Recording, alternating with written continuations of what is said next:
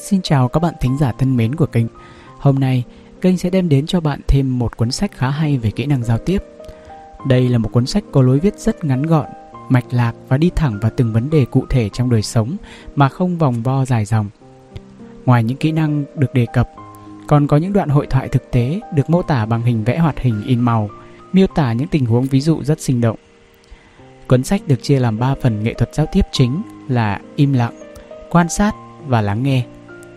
36 kỹ năng được trình bày xuyên suốt cuốn sách sẽ đưa bạn vào những trường hợp cụ thể và cho bạn biết cách xử trí ra sao cho đẹp lòng cả đôi bên khi giao tiếp, đạt được những điều mình mong muốn và dễ dàng chiếm được tình cảm của đối phương. Kiến thức của cuốn sách có thể được sưu tập từ nhiều nguồn khác nhau, nhưng kênh đánh giá đây là cuốn sách rất hữu ích và thực tiễn cho những bạn đang muốn cải thiện kỹ năng giao tiếp của mình. Không để các bạn chờ lâu nữa, sau đây xin mời các bạn lắng nghe cuốn sách Nói nhiều không bằng nói đúng. Tụi mình có một chút nhắn gửi đến các bạn thính giả. Nguồn thu của kênh hiện tại phụ thuộc hoàn toàn vào việc ủng hộ, nên kinh phí rất hạn hẹp. Nếu yêu thích cuốn sách mà kênh đang truyền tải, bạn có thể nhấn vào link dưới phần mô tả để ủng hộ để tụi mình có thêm động lực thu âm nhiều cuốn sách mới hơn. Xin trân trọng cảm ơn.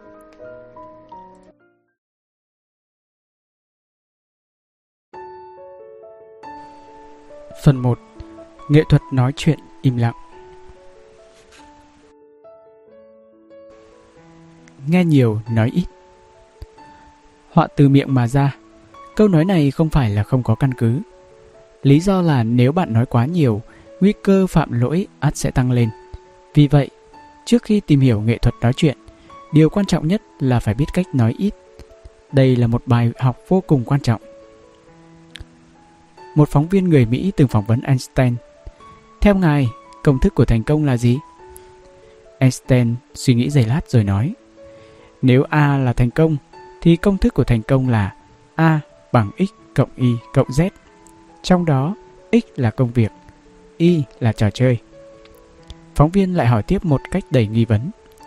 Vậy Z là cái gì thưa ngài? Einstein trả lời Z chính là hãy ngậm miệng lại nói ít và làm nhiều. Tự cổ trí kim, Các vĩ nhân của chúng ta đều nhắc nhở người đời sau, Nói ít làm nhiều. Nói nhiều sẽ có nguy cơ phạm lỗi tăng lên. Vì vậy phải học tập tinh thần, Người khôn mà như ngốc nghếch. Hãy làm người có học thức, Biết nói năng chừng mực, Không được làm người đầu rỗng tuếch Mà lại thích bao hoa. Thà im lặng khiến cho người khác hoài nghi về năng lực của bản thân, Còn hơn nói nhưng lại khiến cho người khác nhìn thấy rõ sự nông cạn của mình. Vì thế, trước khi tìm hiểu nghệ thuật nói chuyện, việc đầu tiên bạn cần làm là hạn chế phát ngôn. Im lặng có thể được coi là một đức tính tốt, nhưng con người vốn thuộc về tập thể, hàng ngày đi học hay đi làm đều phải giao tiếp với mọi người. Vì thế chúng ta chỉ có thể lựa chọn nói ít, chứ không thể hoàn toàn im lặng được. Phải luôn nhớ nguyên tắc quan trọng sau đây. Dù trong hoàn cảnh nào, tốt nhất đều cần hạn chế phát ngôn, trừ trường hợp bất đắc dĩ không thể nào không nói thì phải luôn luôn chú ý cảnh báo bản thân về nội dung, ý nghĩa của câu nói, giọng điệu và tư thế khi nói chuyện. Nên nói gì, trong trường hợp nào, cách nói ra sao đều là các vấn đề đáng để chúng ta quan tâm tìm hiểu. Bất kể là thảo luận chuyên môn, đàm phán kinh doanh, chiều đãi tiếp khách hay vui chơi giải trí, mỗi lời chúng ta nói ra đều phải nghe lọt tai khiến cho người khác cảm thấy hứng thú. Như vậy thì mới được coi là biết cách nói chuyện. Hãy lấy nguyên tắc, không nói thì thôi, nhưng đã nói là phải để mọi người nể phục, làm mục tiêu học tập và rèn luyện.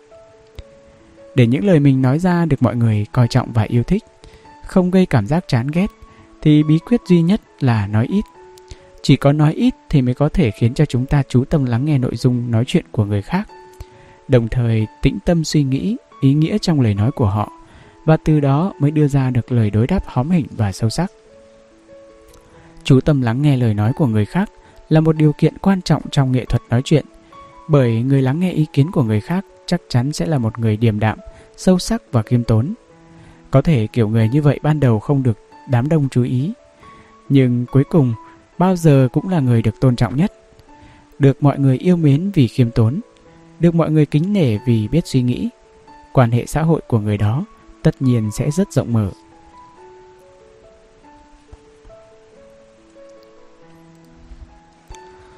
Hãy là một người biết lắng nghe, đưa ra ý kiến vào lúc thích hợp. Làm thế nào để trở thành một người biết lắng nghe? Yêu cầu đầu tiên là chân thành. Khi người khác nói chuyện với bạn, bạn không được cắt ngang lời của họ một cách nóng vội. Điều quan trọng nhất là bạn phải chăm chú nhìn vào họ, thể hiện rằng mình đang lắng nghe họ một cách chân thành. Bất kể người nói chuyện với bạn là ai, địa vị cao hơn hay thấp hơn, hành động này đều là biểu hiện của phép lịch sự. Ngược lại, khi người khác đang nói chuyện với bạn, bạn đưa mắt nhìn ra xung quanh hoặc vừa nói chuyện vừa làm các việc khác thì sẽ khiến họ cảm giác bạn thiếu lịch sự và tôn trọng họ. Đặc biệt làm như vậy sẽ khiến cho bạn không thể chú tâm lắng nghe nội dung câu chuyện của người khác. Người khác khi hỏi ý kiến của bạn, bạn cũng không thể trả lời bởi đã không chú ý lắng nghe. Điều này thật là thất lễ.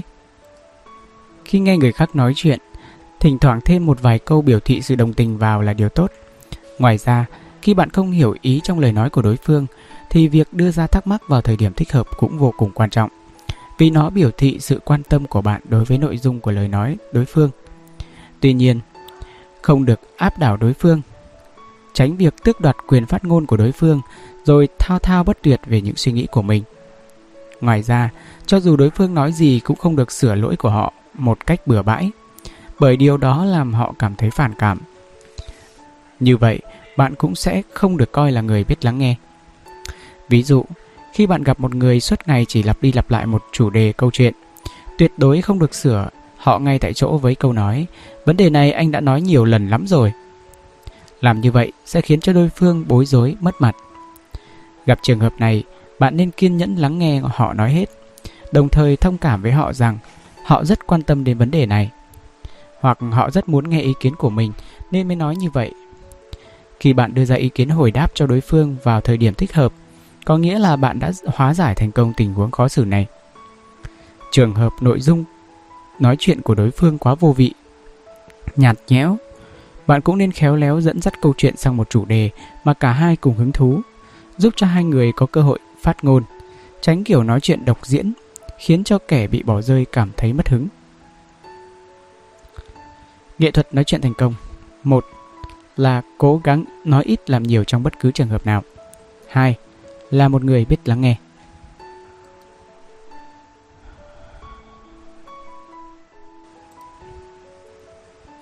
Cách giới thiệu Khi bắt đầu một cuộc nói chuyện, không có phương thức giới thiệu hợp lý sẽ khiến cho nhân vật thứ ba cảm thấy bối rối, lạc lõng. Khi đó, dù người chủ câu chuyện nói chuyện vui vẻ đến đâu thì không khí của cuộc nói chuyện cũng sẽ trở nên thiếu hài hòa. Vì vậy, để có được một cuộc nói chuyện như ý, màn giới thiệu mở đầu thành công luôn là một bước quan trọng. Màn mở đầu cho một cuộc nói chuyện giữa hai người lạ mặt vừa mới được giới thiệu với nhau bao giờ cũng là khó khăn nhất. Có lẽ ai trong số chúng ta cũng đều từng trải qua tình huống này. Khi bạn đến thăm bạn bè hoặc khi bạn bè giới thiệu một người bạn mới, bạn sẽ cảm thấy không khí căng thẳng bởi không biết phải nói chuyện gì lúc bắt đầu. Lúc này, người trung gian là bạn của hai bên nên chủ động đứng ra giới thiệu và bắt đầu câu chuyện với chủ đề mà cả hai đều hứng thú. Ví dụ, A nói với B và C, đây là B bạn của mình. Cậu ấy rất thích xem những bộ phim kinh điển. C cũng thế phải không? C. Đúng thế, tôi thích nhất là bộ phim Casablanca. B. Vậy sao? Tôi cũng vậy. Hay quá, lần sau mình cùng nhau đi xem nhé.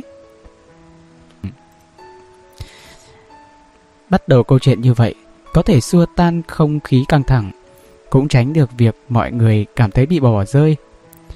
Không tham gia được câu chuyện vì không quen biết. Ít nhất trong các buổi gặp mặt đông hoặc à, tiệc tùng cưới hỏi, nguy cơ phải đối diện với người lạ là rất cao. Cách giới thiệu của người trung gian do vậy càng trở nên quan trọng hơn bao giờ hết. sắp xếp những người bạn có tính chất công việc gần giống nhau ngồi với nhau, dễ tìm được các mối quan tâm chung và thu hẹp khoảng cách. Giả sử bạn là người chủ trì cuộc họp mặt hôm nay, bạn sẽ làm gì để giới thiệu các vị khách tham gia làm quen với nhau? Nếu số lượng khách quá đông, tất nhiên sẽ không thể giới thiệu từng người một. Lúc này, bạn có thể giúp mọi người tự làm quen bằng cách sắp xếp chỗ theo nhóm. Khi bố trí ngồi bàn tiệc, cố gắng sắp xếp những vị khách có tính chất công việc gần giống nhau ngồi cùng với nhau, giúp họ tìm được chủ đề chung khi nói chuyện. Khi đó, việc thiết lập mối quan hệ cũng trở nên dễ dàng hơn. Ví dụ, giới thiệu người thuộc giới nghệ thuật với nhạc sĩ, giới thiệu nhà sản xuất mỹ phẩm với nhà hóa học, giới thiệu nhà báo với nhân vật thuộc giới chính trị, quân sự. Việc ghép đôi căn cứ vào tính chất công việc tương tự thường đem lại hiệu quả rất cao. Ngược lại, nếu bị giới thiệu cho một người có tính chất công việc không hề liên quan, khi tiếp xúc chỉ có thể nói vài câu xã giao thông thường, hoặc những câu chuyện sẽ chẳng đi đến đâu. Như vậy, buổi họp mặt này bỗng trở nên khổ sở đối với mọi người.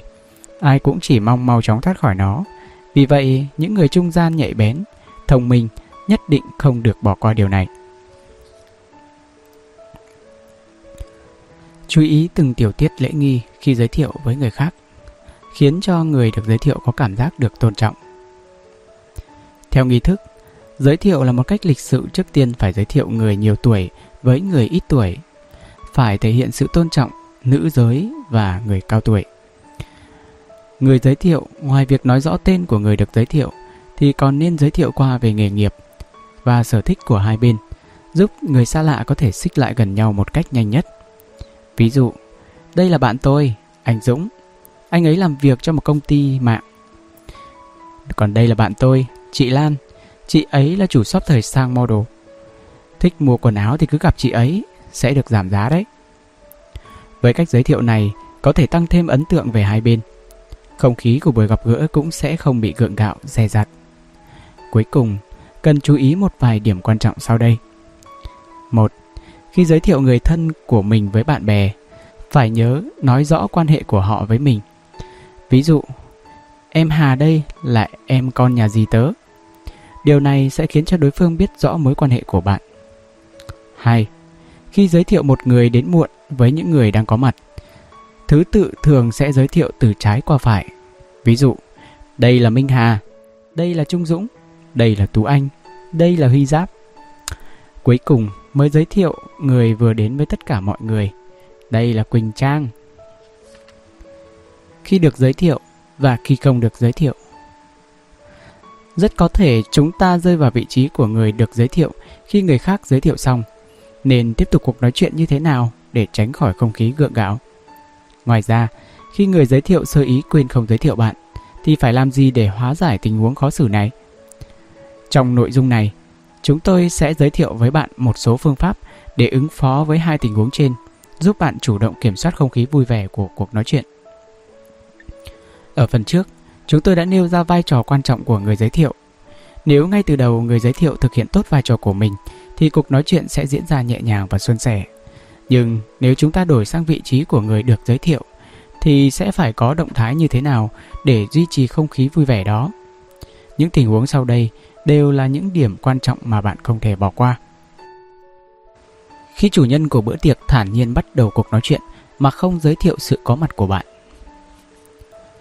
Trong buổi nói chuyện, tình huống gay go nhất là người chủ bữa tiệc tiếp chuyện bạn của anh ta mà lại quên giới thiệu về sự có mặt của bạn, khiến bạn bị bỏ rơi mà không biết phải làm gì. Lúc này, đừng bi quan nghĩ rằng mình không được giới thiệu là mất mặt và có thái độ giận dỗi, phản ứng hoặc lì mặt không nói một câu gì suốt cả buổi làm như vậy sẽ chỉ khiến cho những người có mặt cảm thấy bạn bất lịch sự, càng khiến họ không muốn làm quen hay giao thiệp với bạn, có ấn tượng không tốt về bạn. Gặp phải tình huống này, bạn hoàn toàn có thể chủ động chào hỏi đối phương một cách tự nhiên để biểu thị sự làm quen. Khi đối phương đưa mắt nhìn bạn, bạn có thể đến gần, tự giới thiệu bản thân và tạo cơ hội làm quen với họ. Nếu bạn thực sự e ngại, có thể hỏi chủ nhân bữa tiệc của đối phương và nhờ anh ấy giới thiệu về bạn. Tóm lại, sự tự nhiên và nhiệt thành là yếu tố vô cùng quan trọng cần phải có trong giao tiếp xã hội. So với người luôn e dè, ngại ngần, những người mạnh dạn bắt chuyện với người lạ một cách tự nhiên mới là người được yêu quý. Vì họ khiến cho mọi người cảm thấy dễ gần. Tất nhiên, mối quan hệ của họ nhờ vậy mà ngày càng mở rộng. Bắt đầu cuộc nói chuyện một cách vui vẻ. Khi nói chuyện với một người chưa quen biết, câu đầu tiên phải nói là gì? Làm thế nào để tránh được sự gượng gạo? Nội dung câu chuyện này trở nên vô cùng quan trọng. Tuyệt đối không được đề cập đến những chủ đề mà bạn không hiểu rõ. Điều đó sẽ làm lộ ra khuyết điểm của bạn. Đồng thời cũng sẽ khiến cho đối phương cảm thấy nhàm chán khi nói chuyện với bạn. Có thể nói rằng, sau khi giới thiệu xong họ tên của hai bên, câu đầu tiên tiếp theo có vai trò vô cùng quan trọng. Vì đối tượng nói chuyện không thân thuộc nên rất khó để nắm bắt tâm lý và sở thích của họ. Vì thế, tuyệt đối không nên nói đến chủ đề mình không hiểu biết hoặc chủ đề mình quá hiểu biết, đẩy mình vào tình huống khó xử, mình không thể tiếp tục câu chuyện được. Ví dụ, khi người bạn thân đến tham dự buổi họp lớp của anh ấy, anh ấy giới thiệu với một người có cùng sở thích đánh bóng giống bạn. Sau khi hai bên tự giới thiệu, bạn liền ra vẻ thân mật, nói đùa rằng Lần sau đánh bóng nhớ rủ tôi, để tôi dạy cậu mấy chiêu, cái bụng cá ngừ của cậu sẽ được làm bé rất hiệu quả đấy. Câu nói này sẽ khiến cho đối phương mất mặt, khó xử. Nếu không có người đứng ra hòa giải, chắc chắn không khí sẽ rất căng thẳng, khiến cho chính bạn cũng sẽ bị tổn thương. Mặt khác, người xung quanh còn thầm trách bạn thiếu lịch sự và đưa bạn vào trong danh sách đen những người nói năng bừa bãi. Vì thế, nếu không muốn trở thành người khiến mọi người mất vui, thì việc nghiêm túc rèn luyện để bắt đầu cuộc nói chuyện một cách thú vị là điều vô cùng quan trọng. Về vấn đề rèn luyện như thế nào, bạn có thể tham khảo một số cách sau. Tận dụng bối cảnh trước mắt Tận dụng bối cảnh trước mắt có nghĩa là tìm kiếm chủ đề câu chuyện căn cứ vào hoàn cảnh hiện thực. Nếu địa điểm họp mặt là nhà hoặc tiệc cưới của bạn bè thì có thể lấy quan hệ giữa đối phương với chủ bữa tiệc làm chủ đề của câu nói đầu tiên. Anh với Đức là bạn học hay đồng nghiệp? Những câu hỏi trên, dù đúng hay sai, cũng đều thu hút được sự chú ý của đối phương. Nếu hỏi đúng thì câu chuyện sẽ được tiếp tục theo chủ đề câu hỏi. Nếu không đúng thì bạn có thể tìm chủ đề mới căn cứ vào câu trả lời của đối phương. Ngoài ra, bạn còn có thể bắt đầu câu chuyện với những câu nói mang tính an toàn, ví dụ như khách hôm nay đông thật đấy. Hội trường hôm nay trang hoàng thật là lộng lẫy. Những câu khởi đầu đầy tính khen ngợi như vậy sẽ khiến không khí của cuộc nói chuyện trở nên nhẹ nhàng thoải mái hơn. Đây cũng được coi là một trong cách mở đầu câu chuyện an toàn, lịch sự. Tiếp theo là thăm dò. Nếu là lần đầu tiên gặp mặt đối phương, không biết chút gì về họ, thì tuyệt đối không được hỏi những câu mang tính nhạy cảm, động chạm đến đời sống cá nhân của họ. Chẳng hạn như anh làm việc ở đâu, thu nhập hàng tháng của anh là bao nhiêu, nếu thời điểm đó chẳng may đối phương vừa bị thất nghiệp thì câu hỏi này vô tình đẩy họ vào cảnh khó nói, từ đó sẽ khó chịu vì sự tò mò của bạn. Gặp tình huống này, tốt nhất là bạn nên bắt đầu nói chuyện một cách thăm dò. Trước tiên, hãy tìm hiểu đối phương bằng những câu hỏi phạm vi rộng, sau đó tiếp tục câu chuyện từ nội dung vừa khai thác được. Ví dụ, anh có hay chơi thể thao không? Nếu câu trả lời của đối phương là không, thì bạn có thể hỏi tiếp Chắc là vì công việc hàng ngày có bận nên không có thời gian. Từ câu trả lời của đối phương, có thể xác định được thái độ của họ và biết nên tiếp tục câu chuyện như thế nào. Đây cũng là một cách nói chuyện khá an toàn. Đừng chỉ trích lỗi lầm của người khác. Khi nói chuyện, nếu quan điểm của bạn và người khác có nhiều chỗ bất đồng, bạn sẽ làm thế nào? Dùng mọi lý lẽ để khiến họ thay đổi quan điểm giữ kín suy nghĩ trong lòng và hưởng ứng theo họ vì chỉ giữ hòa khí. Dù thế nào thì thái độ của bạn cũng sẽ ảnh hưởng trực tiếp đến không khí của cuộc nói chuyện. Vì vậy, bạn nên chú ý điều chỉnh từng lời nói hành động của mình. Hà Anh vừa chuyển đến nhà mới. Cô mời một số bạn thân đến tham quan nhà mới để chia vui. Cô phấn khởi khoe với mọi người về tác phẩm nghệ thuật được mua từ nước ngoài đang bày trong nhà thì Phương Thảo nhanh mồm nhanh miệng phát biểu luôn. Xin cậu, cậu mua đắt rồi. Tớ đã từng xem sản phẩm này ở trên mạng, nhưng thấy không đáng giá nên không mua. Hà Anh nghe thế, ngượng đỏ mặt trả lời. Sao lại có thể đắt được nhỉ? Đây là tác phẩm của nghệ nhân nổi tiếng đấy. Cậu có biết nhìn đồ không? Sản phẩm này còn được coi là hàng độc đấy. Chúng ta thường xuyên bắt gặp những tình huống mất mặt vì bị phủ nhận khi nói chuyện như trên. Điều này khiến cho không khí của cuộc nói chuyện trở nên căng thẳng đó là bởi không ai chấp nhận việc bị người khác đánh giá thấp năng lực của bản thân. Vì thế, để biện hộ cho chính mình, họ ra sức tranh luận đến cùng nhằm giữ thể diện cho dù có thể làm mất hòa khí. Ngày hôm sau, một người bạn khác của Hà Anh, Thanh An cũng ghé thăm nhà mới. Thanh An nhìn thấy sản phẩm nghệ thuật đó thì ca ngợi hết lời về con mắt tinh tường của Hà Anh. Đồng thời còn nói, khi nào ra nước ngoài cũng phải tìm mua một món đồ như thế. Không ngờ rằng Hà Anh nói với bạn, thực ra cậu không cần phải đi đâu xa xôi, trên mạng cũng có bán, thậm chí còn rẻ hơn. Cùng một đồ vật, thái độ của người nói khác nhau sẽ tạo ra phản ứng khác nhau. Điều này hoàn toàn dễ hiểu, bởi khi chúng ta phạm sai lầm, nếu đối phương giải quyết với thái độ ôn hòa thì chúng ta sẽ dễ dàng thừa nhận. Nhưng nếu đối phương chỉ trích một cách gay gắt thì chúng ta cũng sẽ quyết tâm tranh luận bằng được để giữ thể diện cho bản thân. Dù vậy, bất kể là chỉ trích người khác hay dùng lời lẽ phản kháng lại thì cũng đều không phải là biện pháp hay. Trước tiên, hãy khẳng định ý kiến của đối phương, sau đó mới đưa ra ý kiến riêng. Như vậy, đối phương sẽ dễ dàng tiếp nhận hơn. Tuyệt đối không bao giờ được phép có suy nghĩ. Tôi phải tìm ví dụ để chứng minh những lời anh nói là sai. Điều này đồng nghĩa với tôi sáng suốt hơn anh. Tôi sẽ chỉ cho anh lẽ phải. Thái độ như vậy sẽ khiến cho đối phương cảm thấy khó chịu, làm họ có tâm lý đối đầu với bạn trước khi câu chuyện của bạn bắt đầu. Cho dù bạn có chân thành đến đâu thì cũng khó có thể thuyết phục được người khác. Điều này hoàn toàn không có lợi cho bản thân bạn. Đây thực sự không phải là cách làm thông minh. Vì vậy, nếu bạn muốn chứng minh một việc để người khác nhận ra suy nghĩ của họ là sai lầm, hãy khéo léo. Ví dụ, trước tiên, hãy tán đồng quan điểm của đối phương, sau đó đưa ra ý kiến của bản thân, đồng thời cho rằng ý kiến của mình có tính chất tham khảo, chưa chắc đã hoàn toàn đúng. Chỉ là đưa ra để thảo luận mà thôi.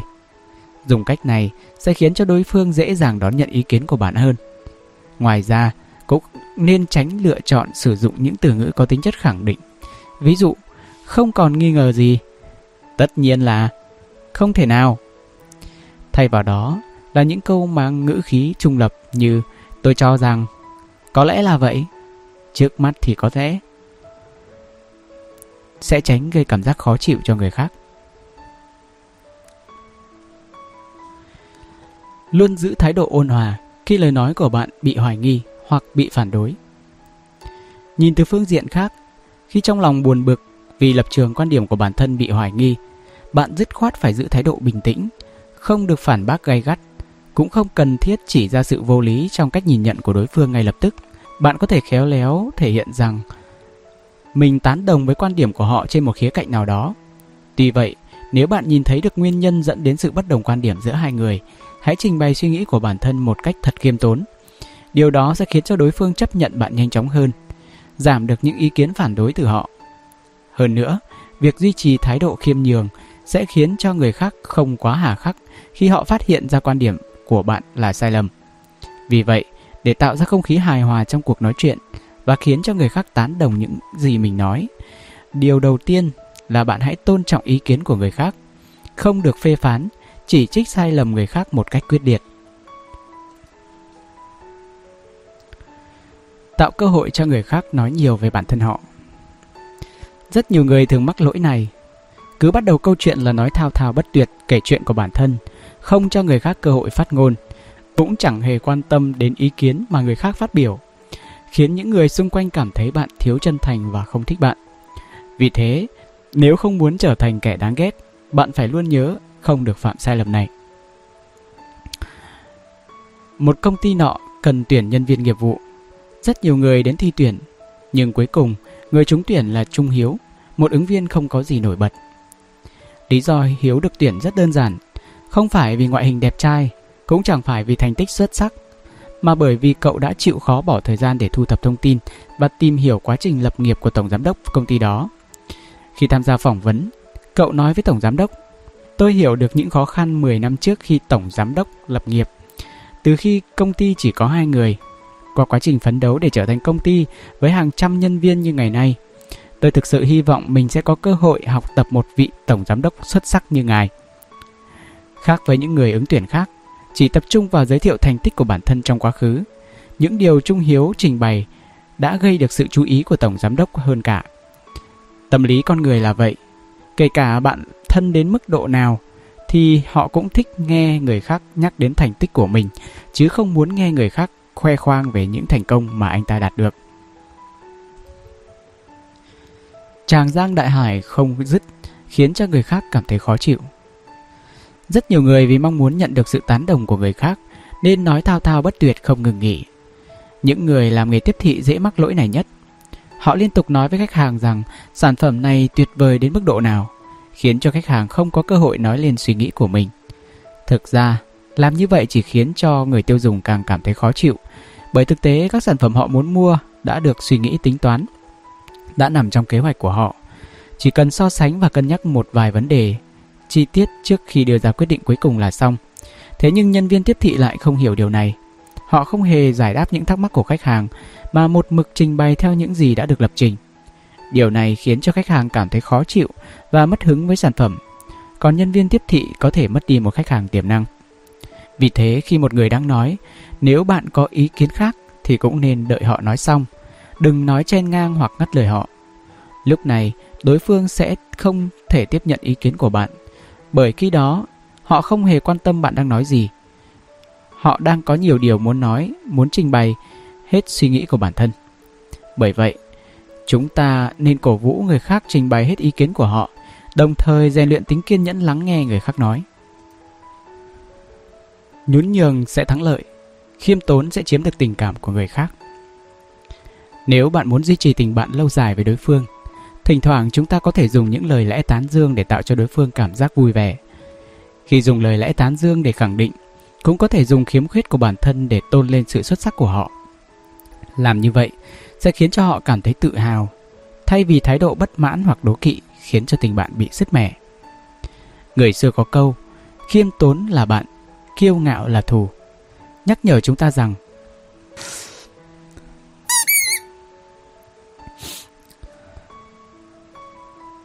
nhắc nhở chúng ta rằng khiêm tốn không chỉ là một đức tính đẹp mà còn đem lại cho ta nhiều lợi ích khác.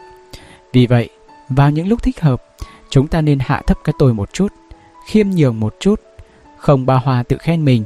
Chỉ có như vậy mới khiến bạn được lòng mọi người.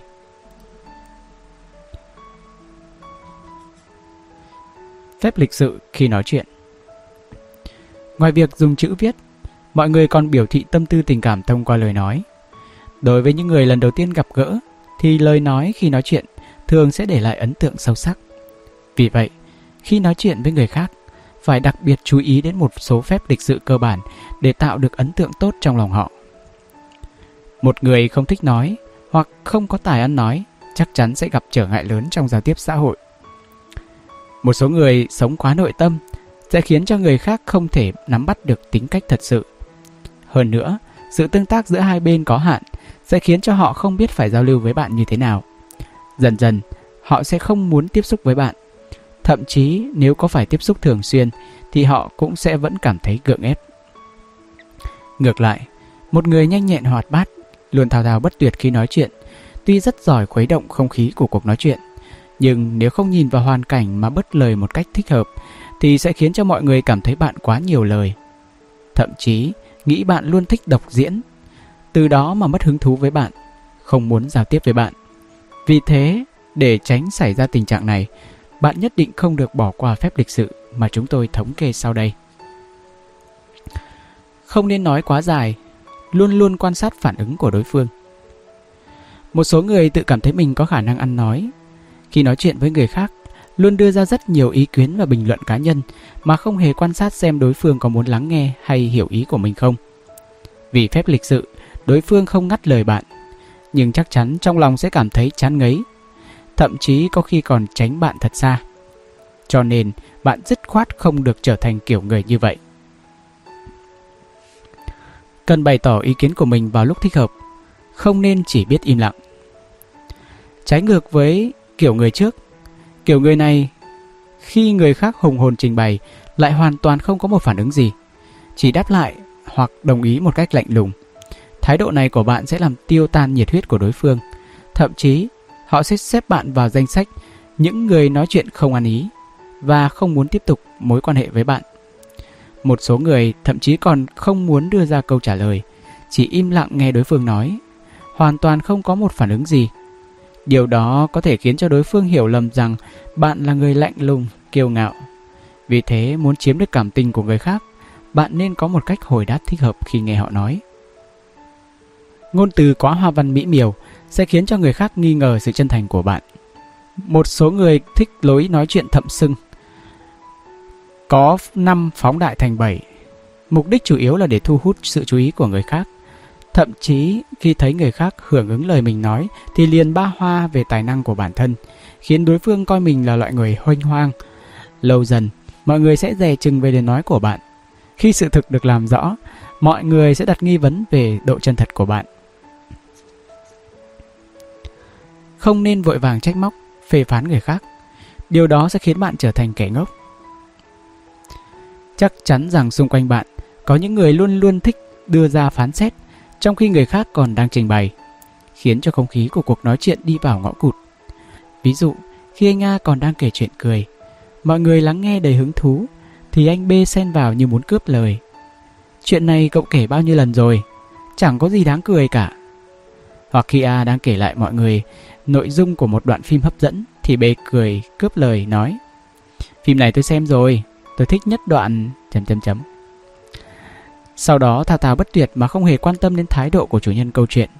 Kiểu người này là như vậy, nhìn bề ngoài tưởng như hiểu biết sâu rộng, nhưng thực chất lại khiến mọi người cảm nhận anh ta là người ngốc nghếch. Đừng coi mình là trung tâm. Khi nói chuyện không nên đưa ra quá nhiều quan điểm cá nhân. Khi nói chuyện với người khác, trừ khi họ đề nghị được lắng nghe ý kiến của bạn, muốn bạn chia sẻ ý kiến từ kinh nghiệm của bản thân, tốt nhất là bạn không nên bộc lộ mình quá nhiều tránh nói nhiều đến chuyện của mình mà quên mất cảm nhận của người khác. Vào lúc thích hợp, nên hỏi thăm đối phương và những người thân trong gia đình cùng bạn bè của họ, hoặc những chủ đề mà đối phương hứng thú. Cố gắng đi sâu tìm hiểu vào những điều mà họ quan tâm. Như vậy mới khiến cho đối phương không cảm thấy bạn nhàm chán. Cách thể hiện ý kiến đối lập Khi nói chuyện với người khác, chúng ta có nên đưa ra những ý kiến trái ngược không? Nếu cứ luôn phải hưởng ứng quan điểm của người khác, chắc chắn trong lòng bạn sẽ không thoải mái chút nào. Nhưng nếu đưa ra ý kiến đối lập, bạn lại e ngại làm người khác phật lòng. Vậy thì phải làm thế nào để đưa ra ý kiến một cách khéo léo? Điều này quả thật không đơn giản. Có nhiều người vì sợ đắc tội với người khác nên đành phải dằn lòng mình im lặng.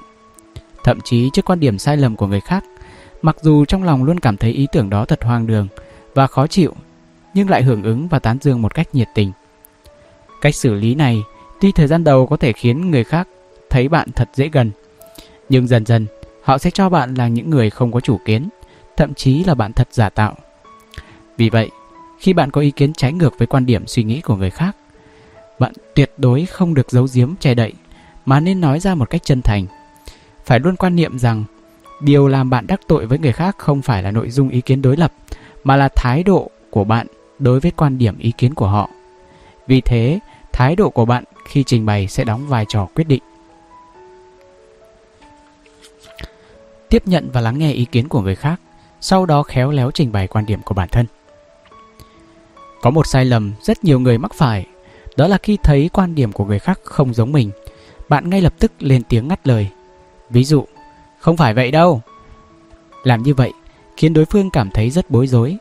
Hơn nữa, bạn cũng sẽ trở thành người thiếu tế nhị. Cho nên, dù ý kiến của đối phương khác với bạn, thì bạn cũng hãy thể hiện sự tôn trọng họ bằng cách kiên nhẫn lắng nghe. Sau đó mới từ tốn đưa ra ý kiến của cá nhân. Ví dụ, tôi đồng ý với quan điểm của anh. Tuy nhiên, tôi nghĩ có cách này hay hơn. Trước tiên, hãy tiếp nhận ý kiến. Sau đó, hãy khéo léo trình bày suy nghĩ của mình. Bằng cách này, đối phương sẽ dễ dàng chấp nhận ý kiến của bạn hơn, trong khi cả hai vẫn cảm thấy vui vẻ. Đừng khẳng định quan điểm của mình một cách quá chắc chắn. Khi bạn trình bày quan điểm riêng, không nên khẳng định một cách tuyệt đối và quá chắc chắn. Hãy tạo cơ hội để người nghe được bày tỏ ý kiến của mình. Như vậy, họ sẽ dễ dàng tiếp nhận quan điểm của bạn hơn. Đây thực sự là cách làm thông minh. Ngoài ra, tốt nhất bạn nên đưa ra một vài thông số và chứng cứ để chứng minh cho quan điểm của mình. Như vậy mới khiến người nghe thực sự tin phục bạn. Tuy nhiên, cần luôn nhớ rằng kể cả khi bạn đã chứng minh được quan điểm của mình đúng đắn thì vẫn phải giữ thái độ khiêm tốn, nhẹ nhàng, đừng khiến người khác nghĩ rằng bạn ngạo mạn mà giữ khoảng cách với bạn, ngày càng xa lánh bạn hơn. Cấm kỵ Chống đánh xuôi, kèn thổi ngược Chắc chắn bạn đã từng gặp người chỉ thích lạc điệu khi nói chuyện. Khi bạn nói đông thì anh ta nói tây, khi bạn nói đúng thì anh ta dứt khoát phải nói không đúng. Quan hệ của người này với những người xung quanh thường không được tốt lắm, thậm chí còn thường tự rước lấy thị phi. Bởi vậy, chúng ta tuyệt đối không được trở thành kiểu người thích đi ngược người khác, vô tình biến thành cái gai trong mắt mọi người. Có người thích đi ngược lại người khác theo thói quen và thường tự cho mình là người sáng suốt. Kiểu người này không thích phải lắng nghe ý kiến của người khác, luôn coi mình là trung tâm, đồng thời cho rằng vì bản thân thông minh hơn người khác nên những ý kiến của họ đương nhiên là đúng đắn và sâu sắc. Mọi người nghe theo họ mới là sự lựa chọn tốt nhất. Kiểu người này nói năng lạnh lùng, nhiều lúc không biết kiêng nể ai. Lấy đoạn đối thoại sau đây làm ví dụ, chắc chắn độc giả sẽ hình dung ra đặc điểm của kiểu người này. A. Tôi thấy buổi biểu diễn hôm nay thật hay đấy. B. Hay gì? Tôi thấy bình thường. a giọng hát của ca sĩ rất hay. Hơn nữa, sân khấu cũng rất đẹp. Bỏ công đến xem cũng thấy đáng. B. Xin cậu đấy, giọng thế mà cũng gọi là hay à? Khả năng cảm thụ âm nhạc của cậu kém quá. Còn sân khấu thì trông quê chết đi được. Nếu bộ phận ánh sáng làm việc hiệu quả hơn thì mới tạm ổn. Cậu có hiểu không?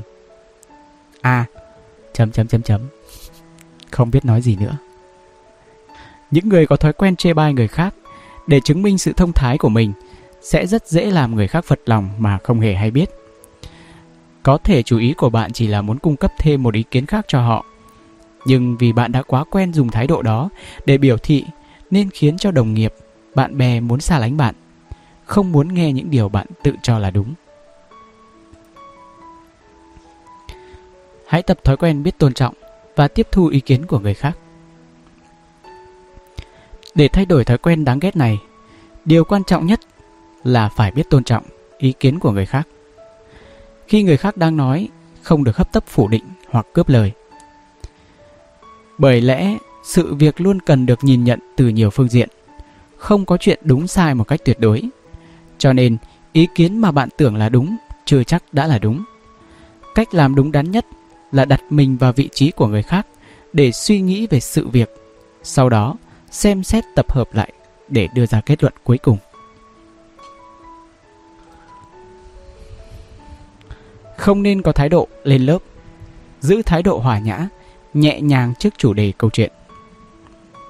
Nhiều khi chủ đề câu chuyện của mọi người xoay quanh những chuyện vặt vãnh trong cuộc sống hàng ngày, diễn ra vào lúc rảnh rỗi. Thái độ lúc này của mọi người rất thoải mái, giống như một cuộc tán gẫu vậy.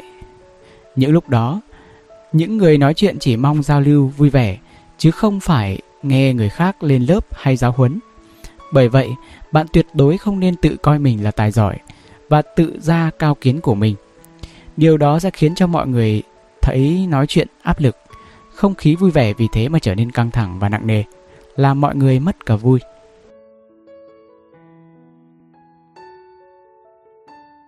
Sự thật chưa chắc đã mất lòng.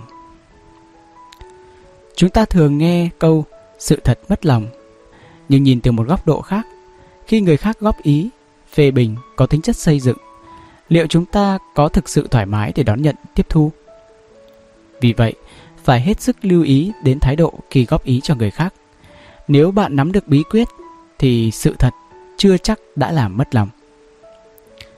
Khi đối diện với người thân, bạn bè và đồng nghiệp, vì quan hệ khá gần gũi, thân mật nên đôi lúc bạn nói năng khá thoải mái, nhất là khi nhắc đến khuyết điểm về tính cách hoặc những điều cần khắc phục trong cách xử lý công việc. Xuất phát từ mục đích muốn cho đối phương tốt lên, chúng ta thường dùng những từ ngữ có phần hơi nặng nề, chỉ mong muốn đối phương nhận ra và thay đổi. Nhưng chúng ta lại không biết được rằng, cho dù mối quan hệ có thân tình đến thế nào, thì đối phương cũng sẽ tổn thương vì những lời nói quá thật.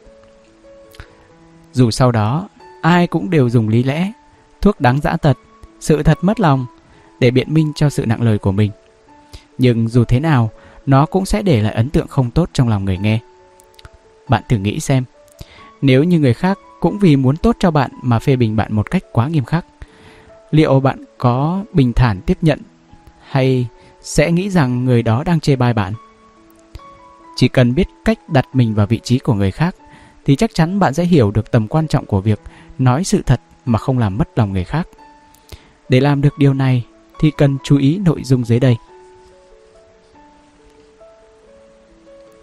Hãy dùng lời nói thể hiện thái độ thông cảm và thấu hiểu để sự thật trở nên chân thành và dễ nghe. Một số người sẵn sàng lắng nghe và tiếp thu lời phê bình. Thực ra, nếu họ đang đau đầu vì một chuyện nào đó, thì sự góp ý của bạn lại trở thành một liều thuốc quý đối với họ, khiến họ vô cùng cảm kích. Nhưng vì sao một số người khi nhận được góp ý của người khác lại luôn coi đó là lời chỉ trích ác ý hoặc là những lời nói bóng gió chọc ngoáy? Vấn đề ở đây là khi góp ý, có thể bạn chưa thực sự đồng cảm và thấu hiểu được người trong cuộc. Chúng ta thấy một điều rằng, khi bản thân gặp vấn đề, một bên là những người thân thiết góp ý, một bên là những người xa lạ góp ý. Bạn sẽ dễ dàng tiếp nhận ý kiến phê bình của những người thân thiết hơn. Vì đã có mối thâm giao và hiểu rõ về bạn, nên ý kiến đóng góp của những người thân thiết đều tương đối xác đáng. Trường hợp ngược lại, nếu đổi vị trí, bạn là người góp ý cho người khác, thì trước tiên hãy nghĩ đến mức độ thân quen trong mối quan hệ giữa hai người, đồng thời nghĩ xem liệu mình có thực sự hiểu đối phương. Nếu có đủ cả hai yếu tố này, thì có nghĩa là bạn đã hiểu đối phương được rồi. Khi đó, bạn có thể phân tích sự việc một cách thấu đáo và sâu sắc, dễ được đối phương tiếp nhận và sẽ không bị coi là đã không biết gì lại còn ở đó mà chọc ngoáy.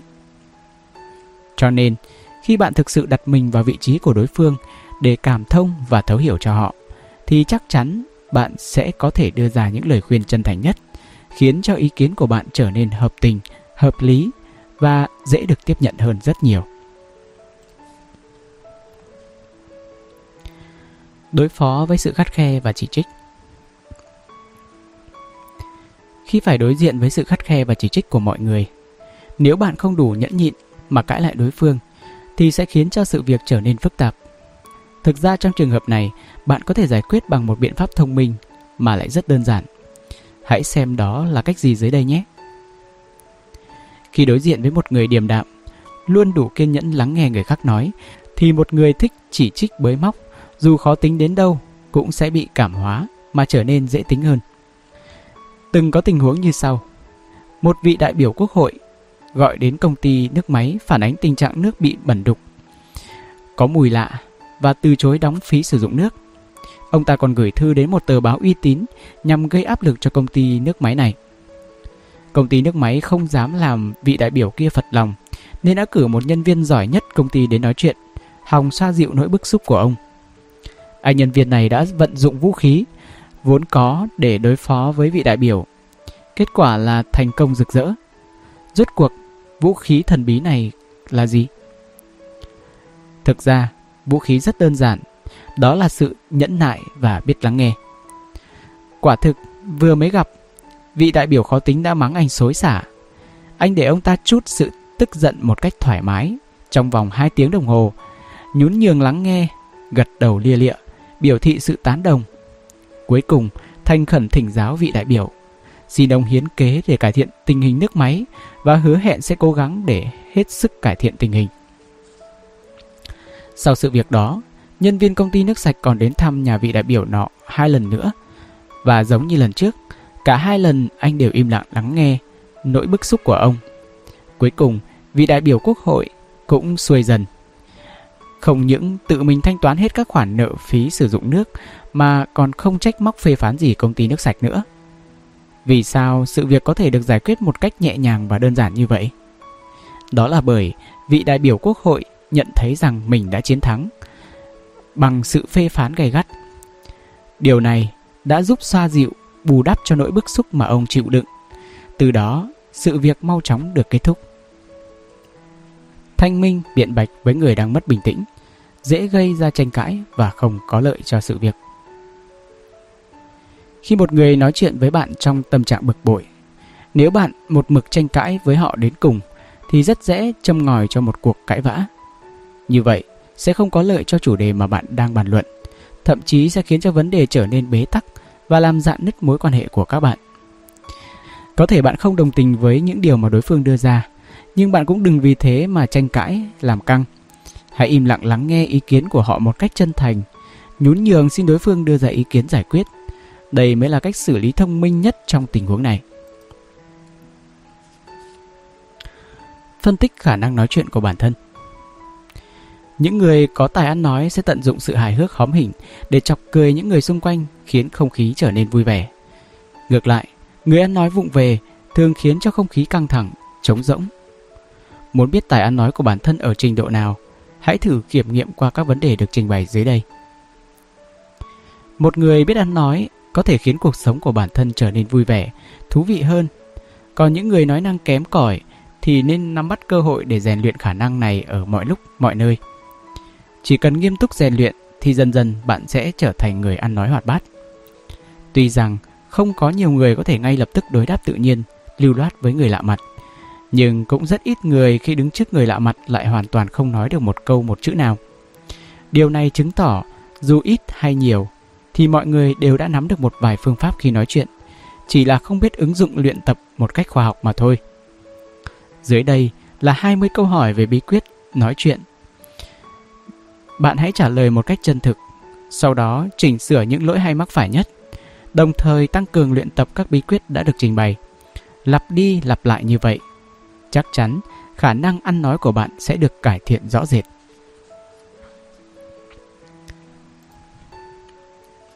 một Khi phải đối diện với người lạ hoặc đông người, bạn có thường cảm thấy không biết nói gì? 2. Bạn có thấy khó khăn để nghĩ ra một chủ đề mà mọi người đều hứng thú? 3. Bạn có hay vô tình nói ra những điều mà mọi người tránh nhắc đến? 4. Khi những điều mình nói khiến mọi người khó chịu, bạn có cảm thấy lúng túng vì không biết phải xử lý như thế nào? 5. Bạn có thể trình bày một vấn đề mình muốn với nhiều đối tượng khác nhau bằng cách khác nhau không? 6. Nói rất nhiều khi gặp bạn thân thiết, nhưng chẳng nói được câu nào khi đối diện với người lạ. 7. Khi tập thể không nhất trí với ý kiến của bạn, phải chăng bạn chỉ biết nhắc đi nhắc lại những lời mình đã nói trước đó? 8. Bạn có thường tranh luận gay gắt với người khác? 9. Bạn có hay bị người khác cho là cố chấp? 10. Bạn có dùng lời lẽ thể hiện sự tôn trọng thích hợp khi nói chuyện với người lớn tuổi hoặc người có địa vị cao hơn. 11. Bạn có hay bộc lộ những thái độ không nên có khi nói chuyện với người khác? 12. Bạn có khả năng quan sát thái độ của người khác để điều chỉnh thái độ của bản thân? 13. Có phải những chủ đề bạn đưa ra đều khó gợi chuyện người khác? 14. Có phải những câu bạn nói ra đều trống rỗng, lộn xộn, không có mối liên hệ với nhau? 15. Khi nói chuyện, bạn có thể thay đổi chủ đề câu chuyện một cách tự nhiên. 16. Bạn thường không biết phải kết thúc câu chuyện vào lúc nào. 17. Người khác có chê bạn nói năng thiếu mạch lạc. 18. Giọng điệu bạn không hay khi nói chuyện. 19. Bạn có hay quên tên người khác không? 20. Bạn có hay văng những ngôn từ kém văn minh khi nói chuyện? Bạn có thể lấy giấy bút ra, viết ra những lỗi mình hay mắc phải nhất trong khi nói chuyện. Đồng thời xem mình thường mắc những lỗi này trong trường hợp nào. Sau đó viết ra nguyên nhân, lấy đó làm căn cứ để không ngừng luyện tập. Chắc chắn sẽ giúp bạn cải thiện được khả năng ăn nói khi giao tiếp. Dùng sổ ghi chép có tác dụng hỗ trợ rất lớn trong quá trình rèn luyện khả năng giao tiếp. Sau khi đã tìm hiểu nguyên nhân mắc lỗi khi nói chuyện, bạn có thể dùng sổ ghi chép lại. Như vậy, có thể giúp cải thiện khả năng giao tiếp một cách hiệu quả, đồng thời giúp bản thân nắm được bí quyết nói chuyện của riêng mình. Bạn có thể phát thảo một bảng đánh giá thú vị như sau. Tình hình rất tốt, cố lên chút nữa sẽ tốt hơn. Dùn quá, lần sau sẽ cố gắng hơn. Dùng cách này cũng giúp cho bạn nhìn thấy mức độ tiến bộ của bản thân, tạo thêm động lực và hứng thú luyện tập. Chỉ cần kiên trì luyện tập, chắc chắn sau 3 tháng bạn sẽ tiến bộ rõ rệt. Các bạn vừa lắng nghe xong phần 1 của cuốn sách Nói nhiều không bằng nói đúng. Xin chào và hẹn gặp lại. Nếu có thể, rất mong nhận được sự donate ủng hộ của các bạn. Thông tin donate có để ở dưới phần miêu tả để có thêm kinh phí duy trì việc đọc. Xin cảm ơn các bạn rất nhiều. Xin chào và hẹn gặp lại.